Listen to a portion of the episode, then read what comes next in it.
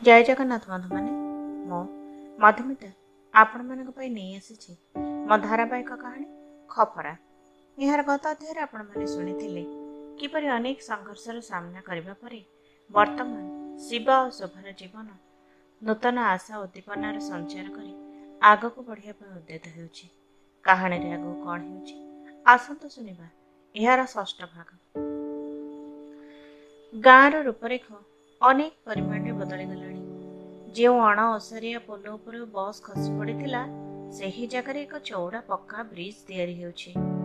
ରଘୁଦାଙ୍କ ପରି ଜଣେ ପ୍ରତିପତ୍ତିଶାଳୀ ବ୍ୟକ୍ତିଙ୍କ ତତ୍ତ୍ୱାବଧାନରେ ଶୋଭା ସହିତ ଅନ୍ୟ ଝିଅମାନେ ପଢ଼ିପାରିଲା ପରି ମହିଳା କଲେଜ ମଧ୍ୟ ଗାଁ ପାଖରେ ଖୋଲେଇ ଦିଆଗଲାଣି। ଆଉ ସେଇଥିପାଇଁ ସ୍ୱପ୍ନ ପରି ଅନେକ ଝିଅ ଗାଁ ମାଟିକୁ ଫେରି ଆସିଛନ୍ତି। ଶିବା ଗାଁ ମୁଣ୍ଡରେ ଗୋଟିଏ ବଡ଼ ଜମି କିଣି ସେଇଠି ଗୋଟିଏ ନୂଆ ଫ୍ୟାକ୍ଟ୍ରି ତିଆରି କରିବା ପାଇଁ ଚେଷ୍ଟା ଚଲେଇଥିଲା। କୁମ୍ଭାର ପଡ଼ାରେ ବହୁତ ଅନାବଶ୍ୟକ ଖପରା ଫୋପାଡ଼ି ଦିଆଯାଇଥାଏ। ଶିବା ସେହି ଖପରା ସବୁକୁ ଟ୍ରକରେ ଆଣି ଗୁଣ୍ଡ କରି ନଈ ପଠାର ବାଲି ଆଉ ଚିକିଟା ମାଟି ସହିତ ଭାଟିରେ ପକେଇ ଗୋଳେଇ ସେଥିରୁ ବହୁତ ଭଲ ଇଟା ତିଆରି କରିବା କଳାଟି ଶିଖି ଯାଇଥିଲା ଲୋକେ ଏହି ଇଟାକୁ ବହୁତ ପସନ୍ଦ କରୁଥିଲେ। ଶୋଭାର ବାହାଘର ପରେ ତା ସ୍ୱାମୀକୁ ଏଇ ଖପରା ଫ୍ୟାକ୍ଟ୍ରି ଉପହାର ଦେବାକୁ ସେ ସ୍ୱପ୍ନ ବି ଦେଖୁଥିଲା।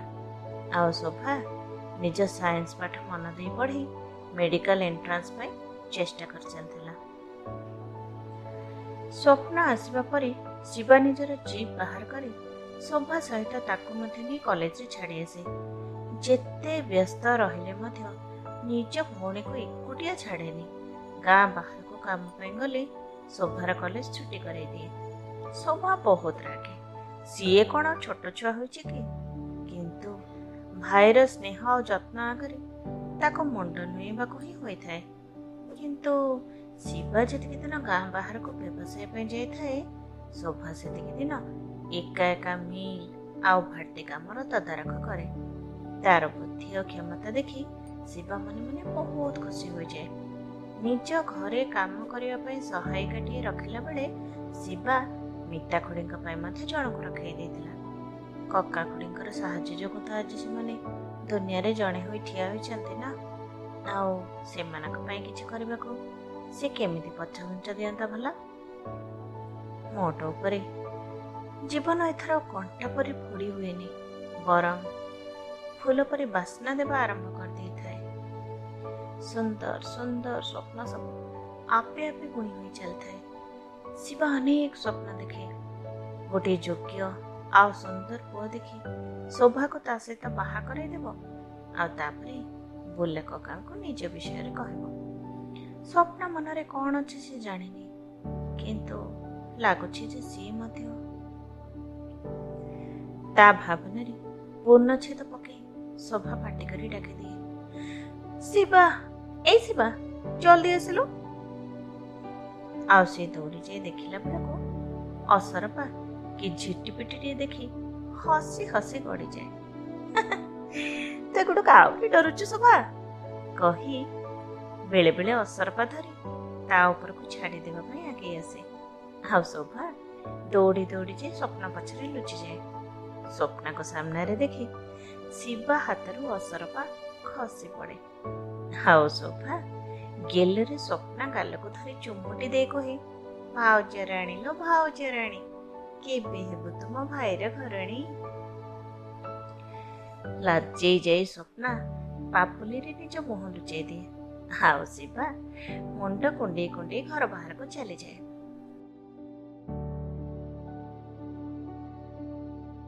ହଁ ଶିବା ତୋ ସହିତ ଟିକେ କଥା ଅଛି। କହିଲେ ବୁଲା କକା। ହଁ କକା କୁହ। କହି ତାଙ୍କ ପାଖରେ ବସି ପଡ଼ିଲା ଶିବା ଦେଖ ବାବା ତୋ ବିଷୟରେ ମୋଠୁ ଅଧିକ ଆଉ କିଏ ଜାଣିଛି? ତୁ ମୋ ପୁଅ ଠାରୁ ବି ଅଧିକା। ତୋର ଆଉ କିଏ ବଡ଼ ଥିଲେ? ମୁଁ ଏ କଥା ସେମାନଙ୍କ ସହିତ ଆଲୋଚନା କରନ୍ତି। କିନ୍ତୁ ଶିବରେ ଏଥର ତୋର ଆଉ ସ୍ୱପ୍ନ ବିଷୟରେ ମୋତେ ହିଁ ଚିନ୍ତା କରିବାକୁ ହେବ। କ'ଣ କହୁଛୁ? ହଠାତ୍ ଏମିତି ଶୁଣି ଶିବା କ'ଣ କହିବ କିଛି ଭାବି ପାରିଲାନି ତଥାପି ଛେପ ଢୋକି କହିଲା କକା ତମେ ଯେମିତି କହିବ ତାହା ହିଁ ହେବ। ହେଲେ ତମେ ଯଦି ରାଜି ହୁଅ ମୁଁ ସୋଫା ବାହାଘରଟା ଆଗ କରିପାରିବି କି? ବୁଲା କକା ହସି ଦେଇ ତା କଥାକୁ ସମର୍ଥନ କଲେ।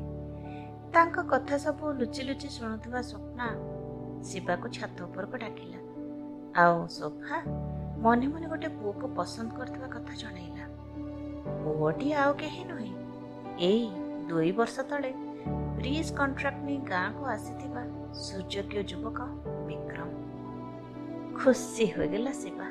ଆରେ ବା ସୋଫା ବଡ଼ ହୋଇଗଲାଣି ତାହେଲେ। ହେଲେ ଏ କଥାଟା ତା ପାଟିରୁ ଶୁଣିଲେ ଆହୁରି ମଜା ଆସିବ। ସ୍ୱପ୍ନା ସହିତ ତଳକୁ ଆସି କିଛି ନ ଜାଣିବା ପରି ଶିବା କହିଲା? ଆଚ୍ଛା ସ୍ୱପ୍ନା? ଶୋଭା ପାଇଁ ଗୋଟେ ଭଲ ପ୍ରସ୍ତାବ ଆସିଛି। ମୁଁ ଯାଉଛି ସେଇଠି ତା ରିସ୍ତା ପକ୍କା କରିବି। ଶିବା କୁଆଡ଼େ ଯାଉଛୁ? ବ୍ୟସ୍ତ ହୋଇ ପଚାରିଲା ଶୋଭା। ଆରେ ତୋ ବାହାଘର ପକ୍କା କରିବାକୁ। ଖାଲି ତୁ ହଁ କହିଲେ ହେଲା। ଯେ ନ କହିଲେ ବି ଚଳିବ। ହେଲେ ପୁଅର ଫଟୋ ଦେଖିବୁ କି? ମୋର ସେ ଫଟୋ ଫଟୋ କିଛି ଦରକାର ନାହିଁ। ମୁଁ ବାହାସା ହେବିନି ତୁ ବେକାରଟାରେ କୁଆଡ଼େ ଯାଆନା କହି ଶୋଭା ମୁହଁ ବୁଲେଇ ଦେଲା ହଉ ତେବେ ବିକ୍ରମକୁ ଖବର କରିଦଉଛି ଶୋଭା ରାଜି ନୁହେଁ ବୋଲି କହିଦଉଛି ଅଳ୍ପ ହସି ଶିବା କହିଲା ବିକ୍ରମ ନା ଶୁଣି ଶୋଭା ଲାଚେଇ ଯାଇ ସ୍ୱପ୍ନକୁ ଚାହିଁଲା ଆଉ ତା ହସ ଦେଖି ସବୁ କିଛି ବୁଝିଗଲା ଦୌଡ଼ି ଆସି ଭାଇକୁ କୁଣ୍ଢେଇ ପକେଇଲା ଶିବା ସ୍ନେହରେ ତା ମୁଣ୍ଡ ଆଉସି କହିଲା ତ ସବୁବେଳେ ଏମିତି ହିଁ ଖୁସିରେ ରହ ବିକ୍ରମକୁ ସାଙ୍ଗରେ ନେଇ ଶିବା ଭାଟି କାମ ଦେଖେଇଲା ଖପରା କେମିତି ଉପଯୋଗୀ ହେଉଛି ତାହା ଦେଖି ବିକ୍ରମ ବହୁତ ଖୁସି ହେଲା ପିଲର ଉଠି ଯାଇଥିବା ଆଧାଗଡ଼ା ଫ୍ୟାକ୍ଟ୍ରି ଦେଖି ବାହାଘର ପରେ ଏଇଟା ତା ଉପହାର ହେବ ବୋଲି ଶିବା ଜଣେଇଦେଲା ବାହାଘର ପାଇଁ ସବୁ ଆୟୋଜନ ଧୁମଧାମରେ ଆଗିବାକୁ ଆରମ୍ଭ ହେଲା। ଘର ଦ୍ୱାର ସବୁ ଫୁଲରେ ସଜେଇ ଦିଆଗଲା। ସୋଫା ପସନ୍ଦର ଶାଢ଼ୀ ଗହଣା ସବୁ ଶିବା କିଣି ଆଣିଲା। ବାହାଘର ପାଇଁ ସମସ୍ତଙ୍କ ମନ ଖୁସିରେ ଉଡ଼ି ବୁଲିଲା। ଆଉ ପରସ୍ପରକୁ ପସନ୍ଦ କରୁଥିବା ପ୍ରେମୀ ଯୁଗଳ ମଧ୍ୟ ଏଥର ସ୍ୱାଚ୍ଛନ୍ଦ୍ୟରେ ମନ ଇଚ୍ଛା ବୁଲାବୁଲି ଆରମ୍ଭ କରିଦେଇଥିଲେ। ବାହାଘରର ଠିକ ଦୁଇ ଦିନ ପୂର୍ବରୁ ଶିବା କଟକ ଯାଇଥିଲା ରଘୁଦାଙ୍କ ମସଲା ପେମେଣ୍ଟ ଆଣିବା ପାଇଁ। ଅନେକ ସମୟରେ ତାକୁ ଏମିତି ଯିବାକୁ ହୁଏ। ଶିବା ଅଛି ବୋଲି ତ ରଘୁଦା ନିଜ ପରିବାର ନଥାଇ ମଧ୍ୟ କେବେ ଦୁଃଖୀ ହୋଇନାହାନ୍ତି ଅବଶ୍ୟ ତାଙ୍କର ବିବାହ କାଳେ ତାଙ୍କ ପିଲାବେଳେ ହୋଇଥିଲା। ଆଉ ଯାହା ସହିତ ହୋଇଥିଲା ସେ ବିବାହର ମାସେ ଭିତରେ ଦୁନିଆ ଛାଡ଼ି ଦେଇଥିଲେ। ରଘୁଦା ତାଙ୍କୁ ଦେଖିଛନ୍ତି କି ନାହିଁ ତାଙ୍କର ମନେ ନଥିବ ବୋଧେ। କିନ୍ତୁ ତାପରେ ସେ ଆଉ ସଂସାର କରିବା କଥା ଭାବି ନାହାନ୍ତି ଆଉ ଶିବା ସେ ତାଙ୍କ ନିଜ ପୁଅଠୁ କେଉଁ ଗୁଣରେ ଗୁଣା କି? ଘରକୁ ଗଲା ପରେ ବହୁତ କାମ ବାକି ଅଛି। ବୋଲି ଶିବା ଜଲ୍ଦି ଜଲ୍ଦି ଜିପ୍ ଚଲେଇ ଆସୁଥିଲା। ଆସିଲା ବେଳେ ଧଲକାଏ ଶୀତୁଆ ପବନ ତା ଛାତି ଛରେ ଥରେଇଥିଲା ଆହ କେତେ ସୁନ୍ଦର ଲାଗେ ନା ଏ ସକାଳୁଆ ଶୀତର ମଧୁର ଶିହରଣ। ଆଉ ସେତେବେଳେ ଯଦି ପାଖରେ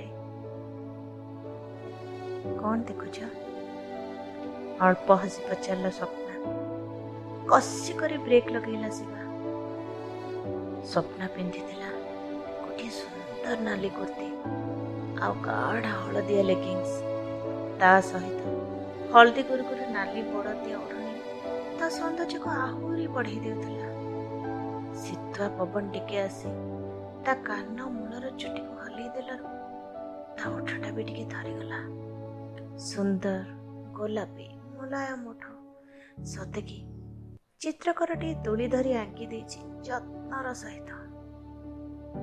ଆଉ ସେ ଓଠ ଉପରେ ଛୋଟ ସେଇ କଳା ଯାଇଟା। ଆହା ଶିବାର ସର୍ବାଙ୍ଗ ଥରି ଉଠିଲା। ଆଖିରେ ଆଖି ମିଶିଯିବାରୁ ଛଟ୍ କରି ସ୍ୱପ୍ନ ଆଖି ତଳକୁ କରିଦେଲା। ଗାଢ଼ ନୀଳ ଡୋଳା ସହିତ ସୁନ୍ଦର ସରୁ କଜଳ ଗାର ଆଉ ଟଣା ଟଣା ଭ୍ରୁଲତା ଉଫ୍। ଏତେ ସୁନ୍ଦର ମୁହଁକୁ ଯଦି ସେ ନିଜ ଓଠରେ ଛୁଇଁ ଦିଏ ବୋଧେ ନିଜେ ହିଁ ତରଳି ଯିବ ଏତିକି ଭାବିଛି କି ନାହିଁ ତାକୁ ଲାଗିଲା ସତେ ଯେପରି ତାର ବଳିଷ୍ଠ ବାହୁ ଭିତରେ ଥିବା ଶକ୍ତ ଧମନୀରେ ରକ୍ତ ପ୍ରବାହ ହଠାତ୍ ବହୁତ ବଢିଯାଇଛି ଛାତି ଭିତରେ ହାତୁଡ଼ି ପ୍ରହାର ହେଉଛି ଆଉ ତା ଦେହ ମନ ସବୁ ସ୍ୱପ୍ନକୁ ଭିଡ଼ି ଧରିବା ପାଇଁ ଉଚ୍ଛନ୍ନ ହେଉଛନ୍ତି।